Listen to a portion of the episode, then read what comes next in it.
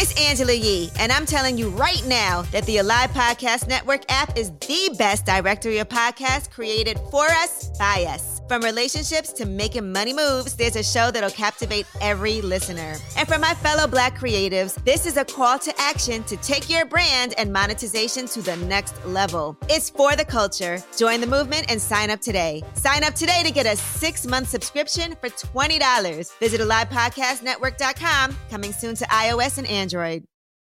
Becoming a self made millionaire. Every sector of our lives is pretty much pretty much under construction. Family under construction. Career under construction. Relationships under construction. Emotions I know mine live under construction. Finances under construction. We might as well be under, under construction, construction together.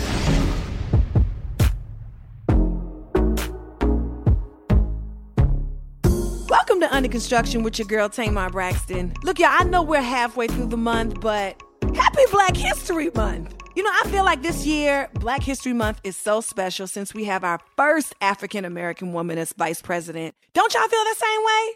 I know I do. Are y'all doing anything special to celebrate this month? Well, since I'm in a school teaching mood, I'm just going to incorporate some African American leaders, some special Black History games into Logan's school schedule. So hopefully he'll enjoy that because that was one of my favorite things to do during Black History Month is to learn about my people. How about that?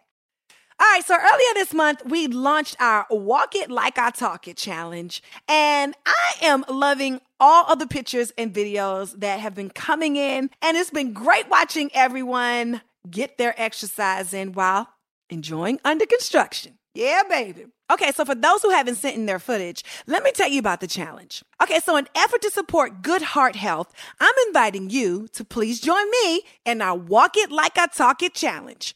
All you have to do is send me pictures and videos of you listening to Under Construction while walking it out. See, isn't that simple? Yeah, simple. You can do it. Just post your pic or video to IG and tag your girl at UC with Tamar or email it to UC with Tamar at gmail.com. That's the letters UC with Tamar at gmail.com. All right, now that we've got our physical health in order, let's get our mental health in check, okay? Let's do this week's affirmation. Y'all ready? Because this one is simple, huh? But it's powerful. Y'all ready? Because she ready. I believe I can do anything. Let the church say who? A to the men.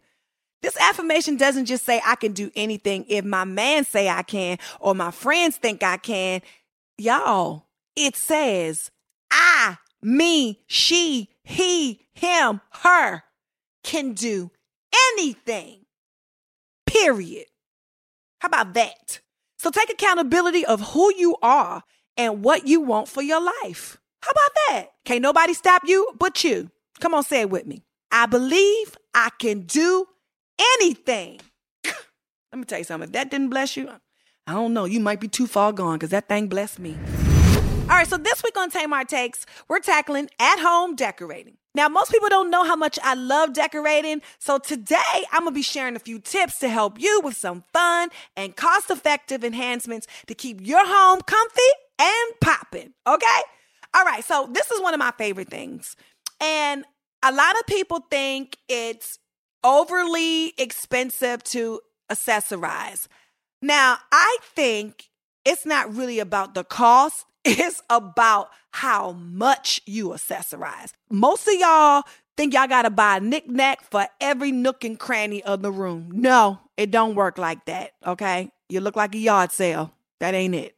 I would suggest, depending on how big your room is, you know, two to four pictures or mirrors on the wall at max. Okay? Two pillows per chair or, you know, like small, comfy couch, you know? A table, you can put a flower and one knickknack, not seven. Or you can put like seven to 10 picture frames that you can go to Michael's or you can go to a thrift shop and get for like a dollar or two or three. And you can do your whole accessory for one room for under 30 bucks, guys. You know, go online, Go to your, I know a lot of people, I ain't going to no Goodwill. I ain't going to Home Goods. I, no, these places are your friends. Okay. You'd be surprised about the sales and clearance rack from the Holy Ghost. Okay. And one thing I do believe in is wallpaper. Y'all, I'm obsessed with wallpaper. I love it. I just think, you know, you don't have to wallpaper your whole room like I have from top to bottom, but you can at least do an accent wall and it will give you the pop you need on your budget. All right, so those are just some of my design suggestions. And y'all know I love style and fashion. So if you like my style on the red carpet, then you might just want to try some of my at home style suggestions as well. Okay? As you know, take what works for you and forget the rest. But this is Tamar Takes. All right, I'm finna keep it a thou thou. Baby, it is all me. All right, y'all, it's time to tap into that keep it a thou thou inbox and pull out a few questions for your girl. Let's see what we got today. Question number one. Hey Tamar, I think I'm in love with my homegirl. We've been friends since high school. We lost all communication after she moved to Gary, Indiana, but we recently reconnected about a year and a half ago. Since then, I've been feeling a feeling that I've never felt before. I get butterflies when we talk, and she has two beautiful baby girls. She's a single mom. What should I do? Okay, let me tell you, because this is a little touchy, you know. When my homeboys in the past started liking me, I started to feel betrayed. like how long you been having these feelings? I've been pouring my heart out, getting advice, talking about things that you usually won't talk to somebody that you like or could date. You know what I'm saying? About. And all this time you've been liking me. Betrayal. No. Okay?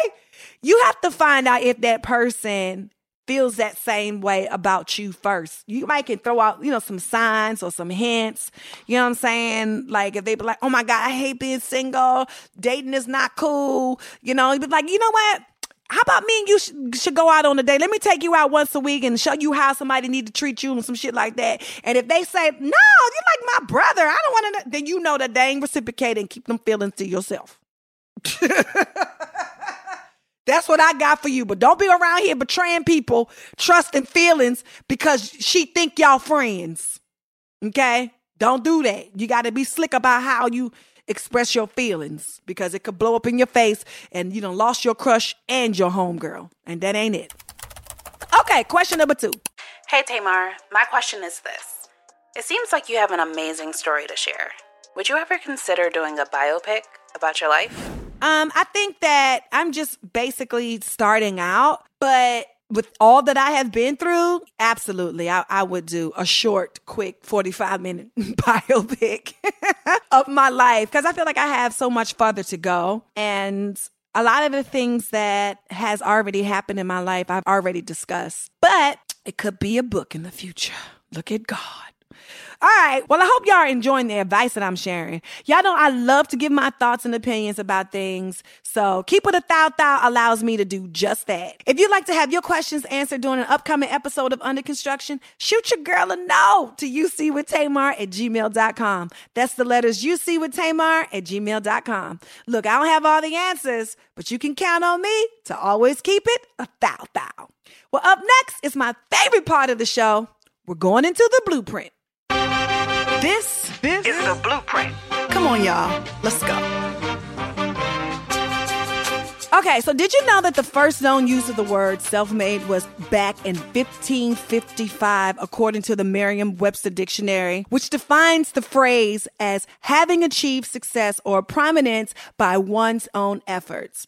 Well, today I'm excited to introduce you to my dear friend Todrick Hall. You might remember him from his performances on season nine of American Idol, where he made it all the way to the semifinals before being cut. Now, to viewers, it looked like he lost, but unbeknownst to us, it was the perfect springboard for his career. His story is such a beautiful example of the quote, all things are always working together for your good. Now, as you listen to his story, I want you to seriously sit back and think about the challenges you faced. And by the end of our conversation, I'm going to ask you what challenges are keeping you from being a self made millionaire. Now, Todrick has literally gone on to being the captain of his own ship and isn't turning back for nothing.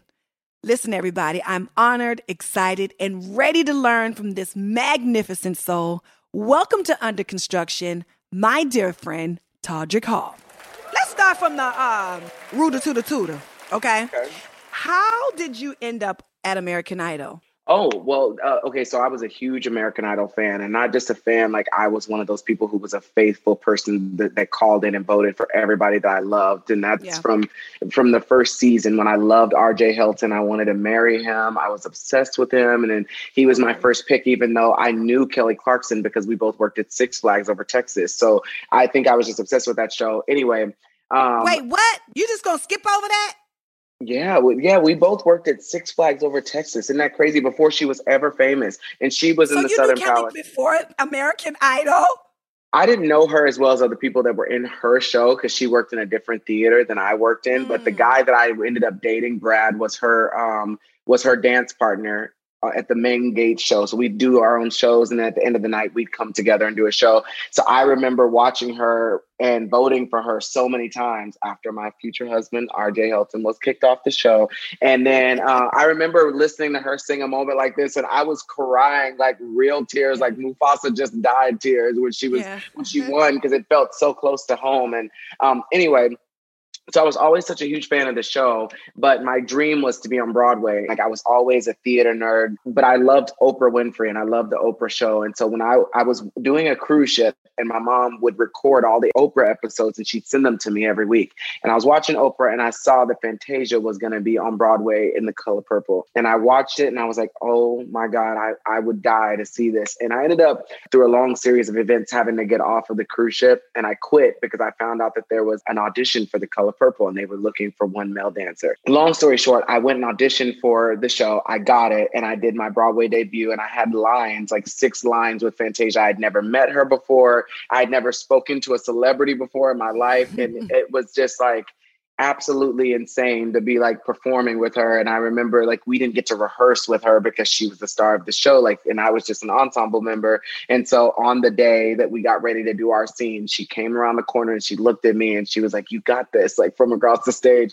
And we did our little scene together but that was a long-winded explanation to say that like seeing how american idol changed her life firsthand from being in the show with her and from being one of the people who voted for her i was like that's a show that I want to be on. So I went and auditioned and then I ended up making it pretty far on the show. But that was she was the reason why I auditioned. So you were already on Broadway Yeah, and then you went to American Idol.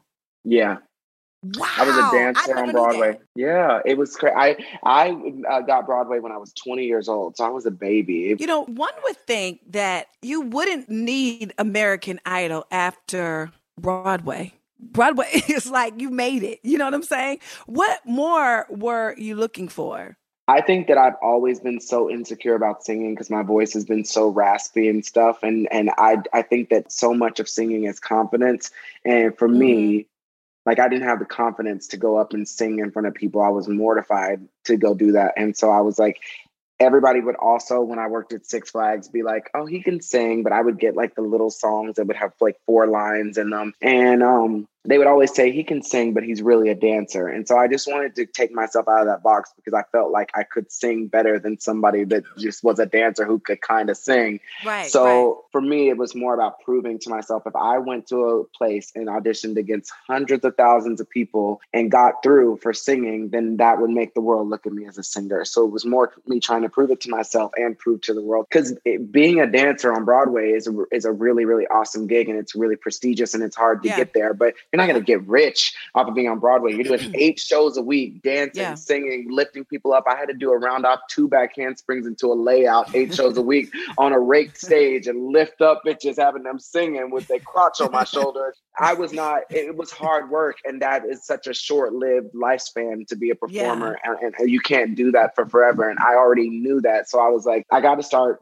planning for my future. Also, it was my dream to be on Broadway. And when you get something like that at 20, then you're like, well, I got to aim higher. I got to get bigger dreams. Yeah. So um, I knew that I wanted to just every little thing that has been in my life because I haven't had like great examples of people that did those things that looked like me. There was no Billy Porter. There was no RuPaul right then at that Right. moment, even though RuPaul had had their show and stuff, but like there was no like example of what I could be as a gay black man from Texas. And so I just did these like little inchworm advancements in my career. I would always say like, well, now I want to try to just let people know I can sing and I want to get a lead in a Broadway show someday. And like I never was like, I want to be famous, I want to be a star. That was not a thought that ever crossed my mind or something I wanted to chase. It was just I want to see if I can get past the first round because I didn't even know anyone other than Kelly Clarkson who had made it past the first round of American Idol. You know, you mentioned something that really just stood out to me. You was like, you were a young gay black man in Texas. Tell me what mm-hmm. that was like growing up.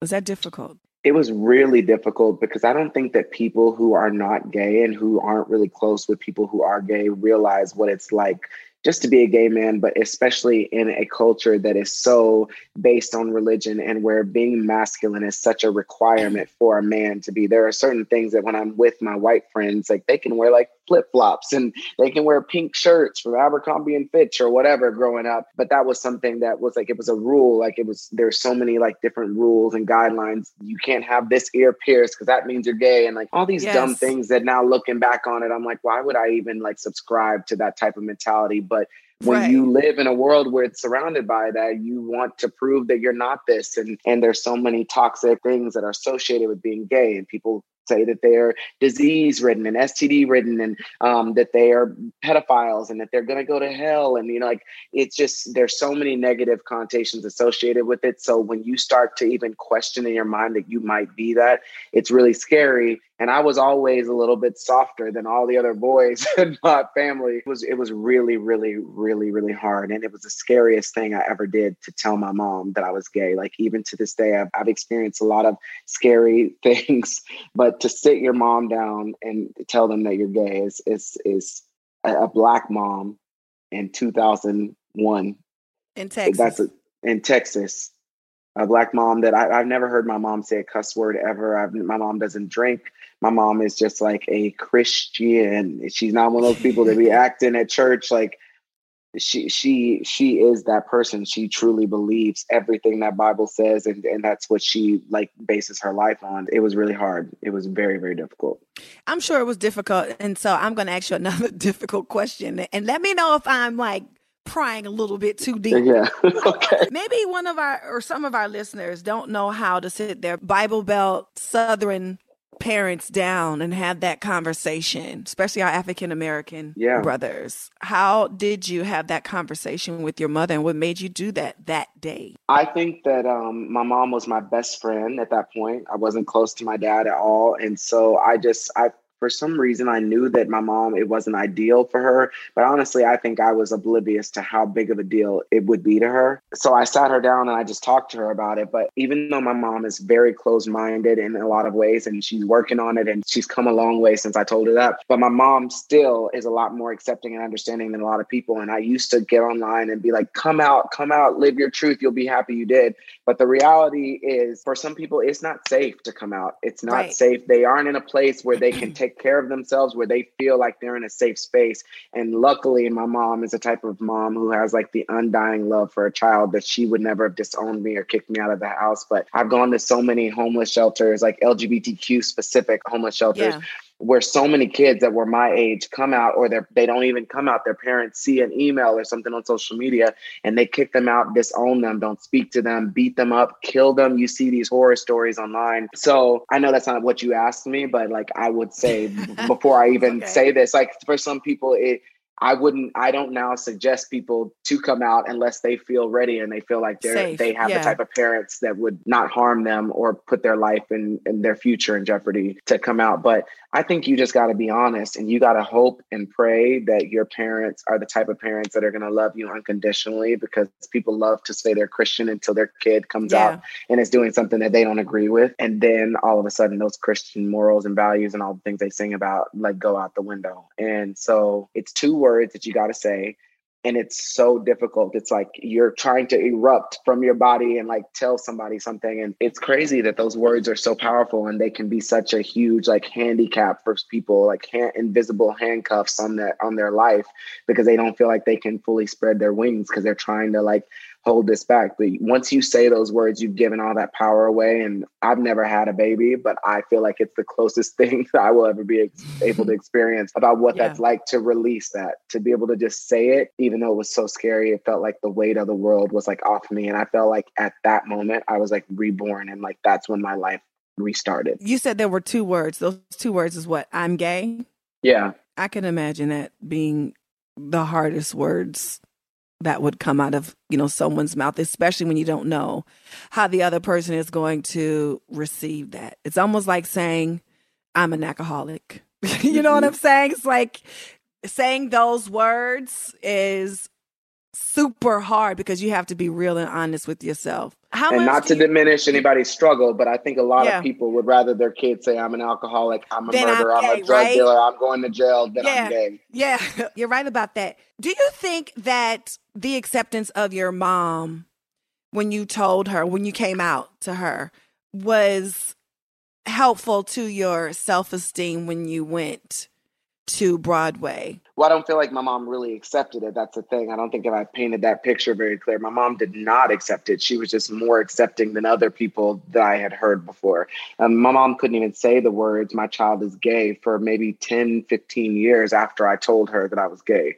She would find other ways to like dance around it. She couldn't say those words, I have a gay son or my child is gay, for a very, very long time but it still made me feel free because she knew and I didn't have to hide about it. I didn't have to hope and pray she wasn't gonna. You feel like you're hiding a dead body in your house, like you don't want them yeah. to accidentally see something or hear a phone call. Because back then we were on a landline and we were using that dial-up internet, and like sometimes, you know, growing up gay, like there was no there was no the prom or like pose or call me by your name moonlight yeah. any of those things like when you typed in gay, you're gonna see a bunch of booty holes on your on your computer, you know, and they would pop up and pop up and pop. You'd be, I cannot tell you how many like close calls I had in high school trying to close out all these damn windows in this dial-up internet, Jesus, because I didn't want my parents to find out. I mean, it was crazy. So like, but that's how I, you learned how to be gay. That's what you thought gay was because when you typed yeah. in gay, it was porn. That was it. There was no love stories. There was nothing to explain to you.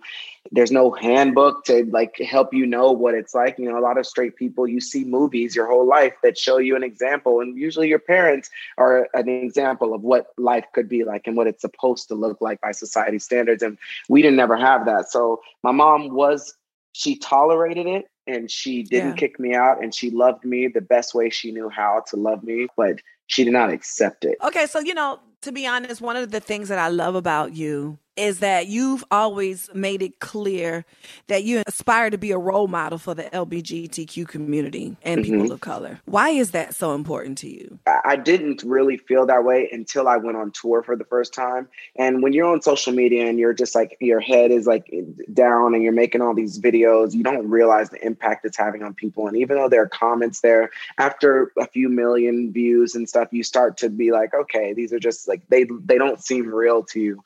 But the first first time yeah. you go on tour and you actually see these people that have been changed and affected by your life and people telling you that your song saved their life and made them yeah. not commit suicide and that they're you're the reason that they, they came out. I mean, such a huge chapter of my life. Now I'm inspiring other people to do that because mm-hmm. of the mm-hmm. work I'm putting out. Like that's a, an, a, an amount of pressure that is not normal for a human to take on, but also it was the most rewarding thing in the world because up until then, I think I had been doing all the work for like very surface level reasons to get followers and to be famous and to hopefully get a verified check. I remember when I got that verified check, I, I was like, bitch, you can't tell me shit. I got a verified check.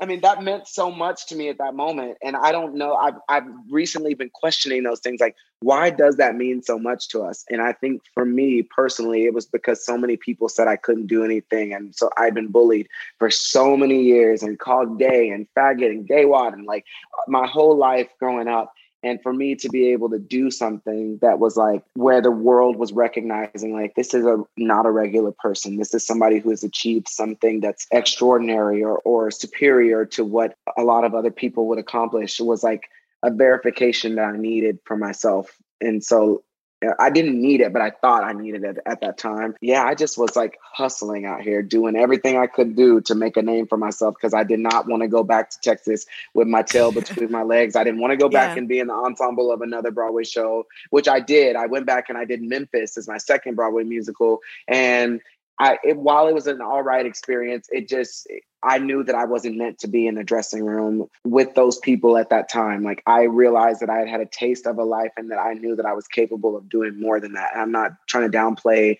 ensemble members because I love being in the ensemble, but I think that the world, like people would show up to the show and want to meet me at the stage yeah. door. And I was just an ensemble member. And I felt like the universe was letting me know, like, you have something really great and specific that you should offer. And this is just not it. And so I quit that show and I came to LA when it was not a thing for people to just be doing YouTube full time. And I just yeah. bet everything I had on myself and ate McDonald's and ramen noodles nonstop and struggled and was broke and stressed, got my car repossessed, had to take the train, was having to sneak on buses and like do everything I could do to survive in LA because I was not going to go home. That's amazing. So you purposely created your own lane. Is that what you're saying? Do you think that this was intentional? This lane right here? I don't know if it was intentional, but I realized yeah. that I was creating and carving out the lane because when I first got here, I got an agent um, mm-hmm. Really quickly, actually, thank you. Shout out to Savage Agency, the first people to sign me when nobody knew who I was and didn't really care. But they um, they signed me, and I started going to auditions. But I just realized that the amount of auditions that I had for people like me was so small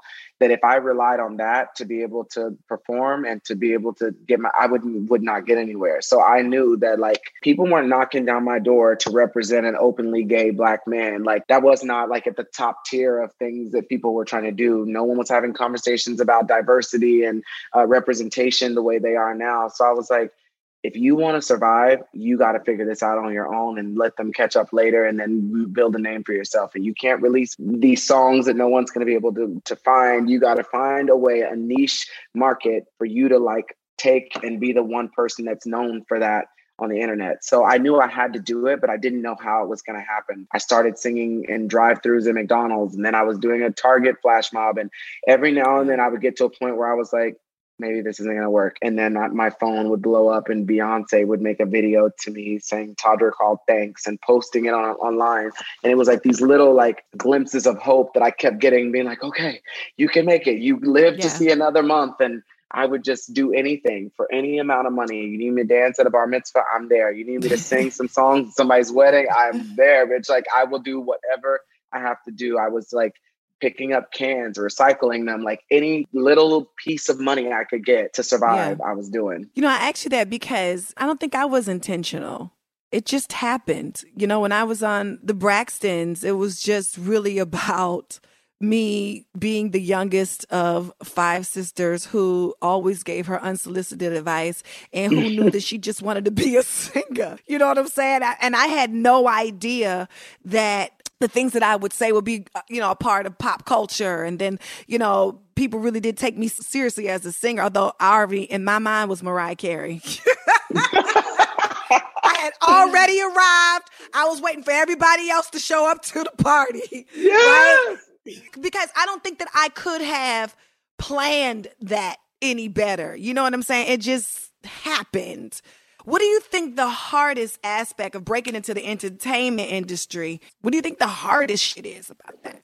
The hardest right. part about this all is that like people don't want to follow somebody who's doing as bad as they're doing. They don't want to, if you're broke and you're on the internet and you're on TV, people don't want to follow that. So there's a certain amount of like image sorcery you have to do a little catfishing to make people think that the money is endless and that you can do anything and you look a certain way because they want to follow somebody who doesn't look like somebody they'd see at their local Walmart. They want to follow somebody that has more money than the person that they're going to see at the gas station. Like they want what has been known as the in class as the American dream, which means you have a, a great family, maybe a dog or two. You have enough money to like be able to live, vacation, support yourself, and have have a few nice cars if you want to. And when people are looking at you, and if you're doing a good job at that, then they start to take away your human right. They want you to now be a figment of their imagination. So, what I have now realized is that if you make a mistake, you're not really allowed to grow if you're famous. Like they people want you to just be right always and they want to cancel yeah. you at any drop of a dime for doing something that they would do or their friends would do or that they have done 10 times worse than you, but you should not be doing it because you are famous. And for me, being somebody who has made everything and had hot glued and duct taped my whole career together, it just, hey, I'm proud of myself and my team for yeah. catfishing people enough to believe that I am this crazy person. I mean, that is so, so unbelievably rich and stuff. I mean, it, it's hard for me to say, just as hard as it was for me to say I'm gay, it's hard for me to say I'm rich because oh, that's you, like, you are, honey. I'm sorry. we neighbors, but we not neighbors for real. Okay, I ain't gonna blow you up. you so you stupid. um. oh, bitch, you are. Okay. I'll say it for you. He's rich. As fuck. Okay, get your coins together, bitch. You can't run with this one on your best day. you have such a well oiled machine. People like work their whole life to do that. How the fuck do you achieve that? That's a real question, Todrick. How do you do that shit? No, for real. Especially black people, because you know, we have the homies working for us. You ain't got no homies. no, in the house. That's the thing. And I ain't talking I, about black people. I'm talking about your friends. Your friends. Yeah, no, I get what you're saying. Yeah. Um, people have to respect you, and if you don't run a well-oiled machine, and if you let thing, little things slide here or there, then it, then they just keep going, and they're like, "Well, I can do that. If that person can do that." So I think it's just like recognizing what professionalism is and and, and leading by example because I'm professional with them. I show up on time. I do what I say that I'm going to do. But I think you have to like get to a place where you're like this is what has to be done. And like you said a machine when everybody is in place and everybody shows up on time and everybody respects you so they're not going to show up if somebody walks into this house one minute late even one minute late they already know that i'm crazy.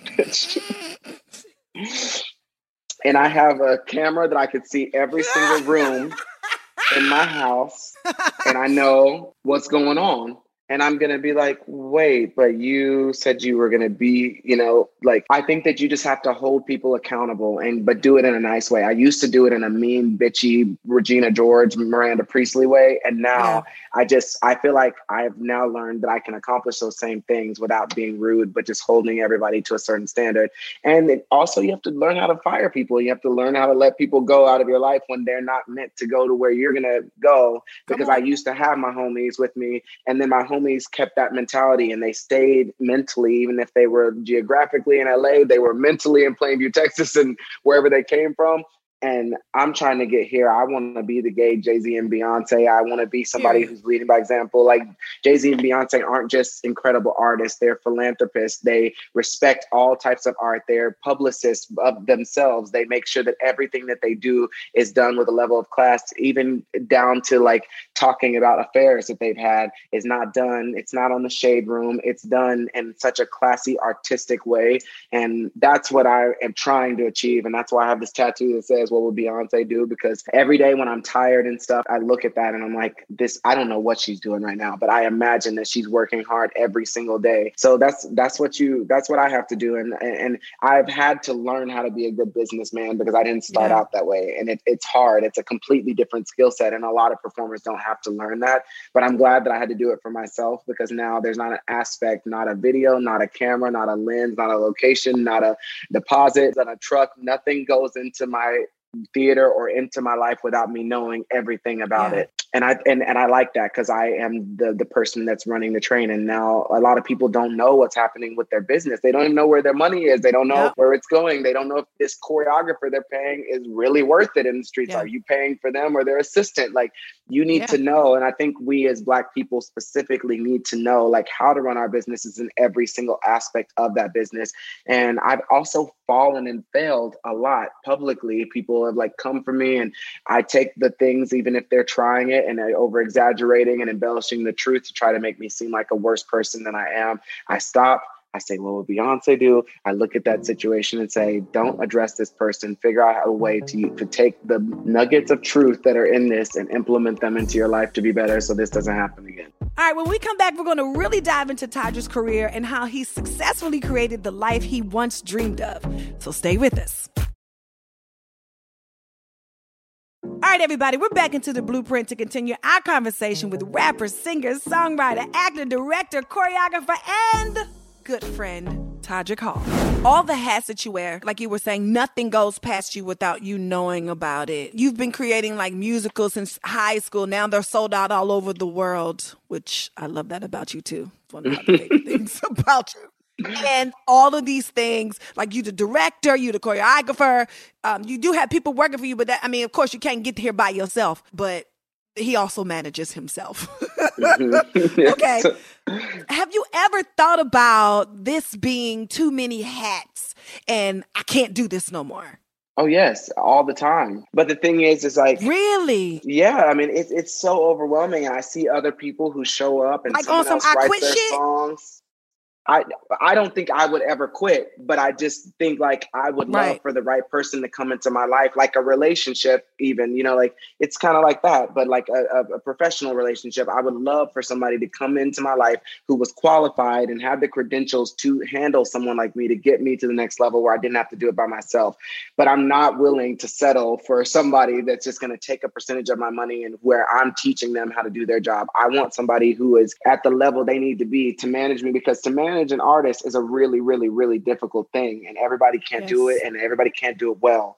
And so, yeah, but there have been times that I've just been like, Todrick, this is it's too much. It's a lot. Like it is, it's so much. Like when people come to my concerts, I don't think that they realize that I like wrote every song and every lyric and choreographed every dance and I got all the costumes and I hired all the dancers myself. Every single aspect, not just even what's on the stage, but on, on behind the scenes. That's why I say it at all my concerts. And some of the critiques that I get online would suggest that other people think that someone else is managing me. I do have a business manager who handles my finances, so she pays everyone, and I, and I love that, and I needed that. But, but as far as managing my career, I do it by myself, and it's and it's hard. And sometimes there have definitely been days where I've just been like, I quit. I remember the first time I met Beyonce.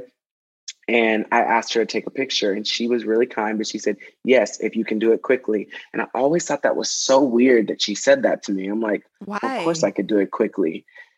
Because to me, at that time, I was a regular person, and quickly has a completely different definition when you are a regular person than when you are Beyonce.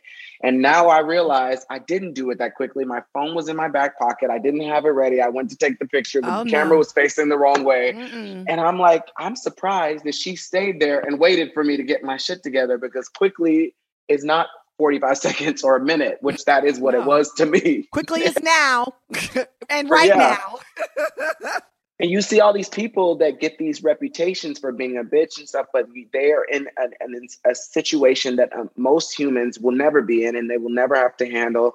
And now, every time someone asks me for a photo, I will never say no. I will always say yes Yeah. because I'm so grateful. I wasn't somebody who was cast in a movie or something and got a bunch of followers because I went to the right audition. I worked my ass off for every single follower and every single view that I have. So if someone comes and says something to me, it's just personal to me because it's a reflection of the work that I've done. So I always say yes. But bitch, these bitches be stressing me out, not knowing how to work their own phone when they ask you for a picture. It's so true. Sometimes you be in a rush and you got shit to do, just like they got shit to do. And it's like, pumpkin, yes, let's take this picture. All right. Okay, girl, let's do it. And then it's take a picture and can, and can you talk to my aunt? And can you talk to my cousin? And can you talk to No, I don't want to talk to your phone. FaceTime and the voice Yeah. memos and stuff. It's just Yeah. sometimes it could be a little bit of a lot. You know what I'm saying? Yeah. Like, um, but you know what keeps me doing it? And this is a true story. It is a minute for me, but it's everything to them. Mhm. So I what are the chances of them running into you again or to me again or Beyonce Yeah. again? I I you know, I've been gifted with a lot of blessings and you know, um if I can give somebody 2 minutes of my time, okay.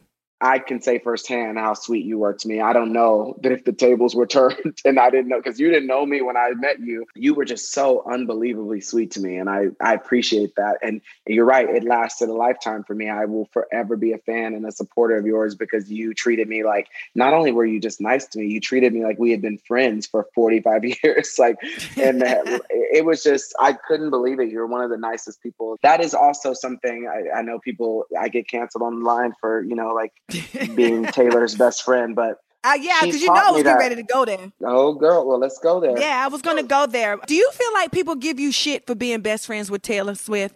Yes. Why? I do not know. Me either. I have no idea. I don't know what it is. I really don't know. Like I've asked some people, but here's the thing. I don't really care because right. my mission is to create a place where my children are going to be able to grow up in a world where they can get along with everybody. Right. And I think a lot of people sometimes forget that message. I think that a lot of people have been hurt by white people or people who might look like Taylor Swift because they're blonde haired and blue eyed. But I think that Taylor Swift is low hanging fruit that people just try to like make her be the the the villain or whatever in a lot of ways or not the villain but what Taylor represents to a lot of people is privilege and stuff Privileged and she I lady. think yeah, but I think yeah. she she's a very self-aware human and she acknowledges yeah. that. But I'm going to tell you this, and, and this is my, how I honestly feel about it, because you know me, you've hung out with me, you've never met somebody with me that you didn't that you didn't think was cool and was a nice person. X. When I have needed somebody to be there for me in my corner, Taylor has been there for me. Her parents have always been so sweet to me and treated me as if I was their own. They have let my cousins, my family members, my friends come and hang out backstage in her dressing room while she's getting ready. She's been there for me in situations, and we've had uncomfortable conversations and we and, and I've talked to her about things that I never thought I would be able to talk to a white person about and she sat down and she listened and and I think that she every day like does so much work to be a, a better person and a better ally to the LGBTQ plus community. I also just feel like the way she takes care of her staff and her team, which is a lot of people that are very diverse, like Taylor hires a lot of African American performers, uh, a lot of African American singers. She works with them and and I don't know if a lot of people know this, and maybe I'm not supposed to say this, but when when she's not working and on tour for two years, whatever, she pays all of her people to be to just wait for her to to say I value you, that I want to make sure that you are taken care of. Yeah. Until the next time I need you to come and sing with me because now this is not just a gig and you're not just here to support me. We are family. She shows up to their weddings. She oh wow when when one of her dancers got cancer, she saw it on social media. She paid for all of that kid's bills. She has bought people homes like that are that are. I mean, the stuff that she does, like I, I it's not my place to say, but I right, know that she will just on a regular day just go to a hospital and go spend her whole day working with kids that have cancer and stuff and will specifically tell them not to post about it on social media because it's not about that for her. She realizes what she can do for so many people. Just the person that I have seen her be, I just respect her so much. And there's no way that I'm ever gonna, when you meet her, if these people that are talking shit about her ever met her, they'd be like, oh wow like you know how you feel about gaga like whenever you yeah. talk about her i've never met her but the way you talk about her i'm just like she has to be so cool because i know that tamar is not the type person that will be blowing smoke for lady gaga if she wasn't everything that Tamar says she is, you know? Okay, um, Todrick. So tell me about your new project. The third part of the trilogy that is Haus Party is coming out called Haus Party 3. The other ones are a little rocky kiki tie, work, big, yes, yes twirl the house down boots. Love it. Um, but this album is uh, like a very um different vibe for me. It's all love songs, all is it? And not, yeah, it is. And then I'm not like, like R and B, like ribs and barbecue love songs. Some a little bit. I mean, there's it's it's not like a lot of it is kind of like emo, like as if Billie Eilish, you know, and I had like a little collaboration. Like not, I don't know how to explain it really because I wrote all these songs at different chapters of my life, and when I was going through different things, there's been times that I loved some. I have a song called Dysfunctional that I love. And I was like embarrassed to put this song out because there was somebody who did me so dirty, but I still love them and I still wanted to be with them. And even though Puh. I knew that it was dysfunctional. Puh. Sometimes it be like that. You know? Baby. A- Ooh, I can't wait to hear. it's- it's very like chill, relax. There's four notes in it. It's not. It's not a. Um. It's just how I was feeling in the moment when I was like, why do I keep thinking about this motherfucker who has done me wrong several times? And but I still feel like they love me, and I feel like if we could just figure this out, we we would be the greatest. Like, and nobody else. That's all we even when they're- ask. Yeah. That's it. Why is this just so simple? It's You know? Yeah. Now run that by me again. Now what what is it? What would you like to do? What happened? Your words, not mine. What happened? I don't even remember what I just said, bitch. You said if we could that just figure it out. Figure it out.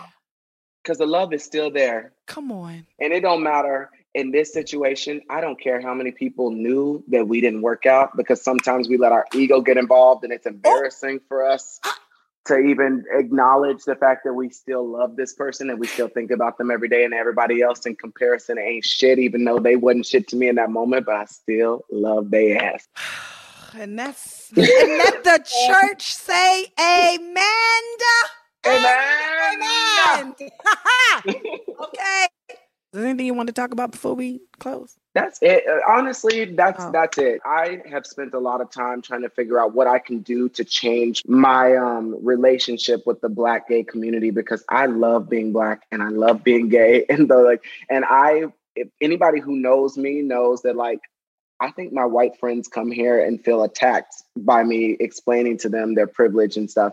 But I'm a type of person that like I have friends from Texas who are Trump supporters, but I will take the time to talk to them about the reasons why like them supporting Trump is problematic in my opinion, you know? Right. And so for me, I don't think that it does us any good to huddle up with our team and talk about how much we hate the other team and just be like, okay, we good, we're in the same play, like page. My strategy to make the world a better place is like we gotta go to the other side and shake hands and hug people, even people who have burned us, even if sometimes they're not doing the work to get there first like that's not everybody's strategy but that's my strategy. Like i want to be Right. cool with everybody. And like you come to my house and it is the epitome of diversity. We got black people white people asian people gay people drag queens Yes. transgender people. And that and that is when i feel the most beautiful because i feel like i'm bringing people together. And like i will never apologize for that but i want to work on my relationship with the black community because I feel like sometimes they feel because I've dated white people in the past, stuff that it's just a really hard thing. Like when you become successful, a lot of times, and I understand this, they put me in these like little montages with Billy Porter and RuPaul and Karamo and like all these black successful people who are dating white men, um, which I'm not dating a white man right now, but um, it just I understand the frustration and why th- they're so mad and why it must feel like so defeating for people to become successful in the black community and then not still support their own in their eyes. Um, I get that. And I think I'm just like trying to work on my relationship with that because during this quarantine, I've been going to therapy. And I think my my truth is like, I have never really felt super comfortable around my own people. I, when I go to the mall and stuff, like the people who would say things that would make me uncomfortable would always be black men. When I went to the barber shop, I would feel so uncomfortable around black men. Um, it's black straight men specifically. And I think even now, I won't go to a barber shop. Like I will pay someone extra money to come here because I just don't like that energy. And it, it immediately, no matter how confident I am, makes me go back to that old Todrick that was there. So I love having conversations about this, and I'm I've been trying to make friends with people who have gone online and drugged the fuck out of me on the internet. But I have made friends with them so that I can grow because I love my people and I just want Yeah. to just like keep doing the work because my experience just hasn't been a lot of people's experience. The reality is I've been raised around a lot of white people. There are not a lot of black people doing ballet. There's not a lot of black people in theater. There's not a lot of black people working at Disney World and the places that I that I was at. And so I appreciate people like you being in my life just to like give me perspective and stuff because you know that's not something that you go through, right? People never come for you for not being black enough or No, they don't. not- People people used to come um come for me for like always being around gay boys. Which really. what? Absolutely. And but they had a they had a problem with it. They had a damn problem with it. You know what I'm saying? Like, Why? why she always with the gay boys? I don't understand. Well, this is my philosophy, and, and I don't know, maybe because of you know all this extensive therapy that I've been through. and I was going to give share a word with you. Do you think maybe why your relationship with with black with the black LGBTQ community is so strange? It's a, it's a mouthful. Be- yeah, because you never really had that acceptance growing up from a male black person. I think it's a combination of both. I think it's a combination of both, but I think it's also because like I haven't been public about like black people that I've dated, but if somebody's not like a serious boyfriend, I'm not gonna I'm not gonna right. post them. But I think that because I have posted white guys that I've dated because we got to a level I felt like it was, you know, you met Jesse, my ex, and um we had been dating for two and a half years. So I posted pictures of him, but I haven't been with anybody that I felt close enough with to share that side of my life with. And being in a you know this more than anybody bitch I know, that being in a public relationship it's already hard enough for people to go through a breakup. But when you go through a breakup publicly, you feel like you have to break up with that person for them and in front of your fans, that's just too much. And after I went through that the last time, I was like, I don't want to do this shit again. So if you, if I'm gonna come public about you, it's got to be the real thing. And when I date black men, they be playing the ones that I've dated. I, this is not a blanket statement, but they be playing games in the streets. they be playing games on me, tilting their phone to the side and shit. I'm like, who you texting and why you have to tilt your phone over there when you texted this person, bitch? I saw it and I want to know what the hell's going on. Like, I just don't. I'm crazy a little bit, and I'm like, no, I'm not gonna do it. I can't. Well, you like who you like. You know what I'm saying? And fuck who don't care. Fuck who don't like you because you like who you like when you like. Black, yeah. white, Puerto Rican, yellow, Asian. It don't matter. You know what I mean? We have to stop apologizing for going after what we want and not getting the public's opinion. I'm sorry, I can't do that no more. Just like I can't show well, y'all my think, man no more. That's yeah, man. Okay. That's that on that. Okay, so I'm not going to hold you any longer, but I do want to get your takeaway from this interview. The takeaway is usually what you've learned or what you enjoyed the most out of what we talked about. I think I just enjoy, like, I mean, you said you were nervous at the beginning. Like, for me to talk to you feels like I'm just on FaceTime with my homegirl, and I love that. And I love that it feels like a safe space. And I just love that you are the type of person that just, like, is unapologetic about whatever you say. You have gotten some beat downs on the internet and the next day I'm like, oh, she ain't had enough. She re- still posted shit. Like I'll be like, she don't give a, you don't care, and I love that. And I wish that I had that energy. And I just love you, and I love being able to talk to somebody who is also black because most of the the podcasts or interviews I do are with people who don't have the same background as me, and so it is sometimes um, a little bit difficult for them to understand where I might yeah. be coming from. And so, yeah. even though I know our stories are not exactly similar, we still have a lot of similarities. And I also just know it's all love with you. So, I think that's the thing I took away from it. I just felt really safe. I think for me, I think my biggest takeaway is knowing that you're unstoppable and it doesn't matter the opinions of everybody. It doesn't stop you, it pushes you further. And in this canceling, what do they call it? Culture or whatever the Culture, fuck yeah. whack shit it is. mm. That that gives the person the right to tell you online that you don't matter anymore. You still matter, you know? And I admire that about you. And not just that, but you want to grow and learn, like you becoming friends or reaching out to the people who are in your comments acting a fool and saying crazy, ridiculous things. That is a part of growing.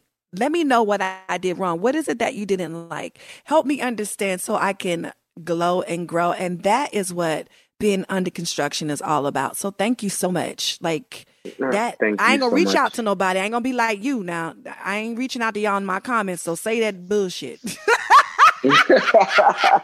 That's Todrick. but I, it's admirable. and I appreciate it.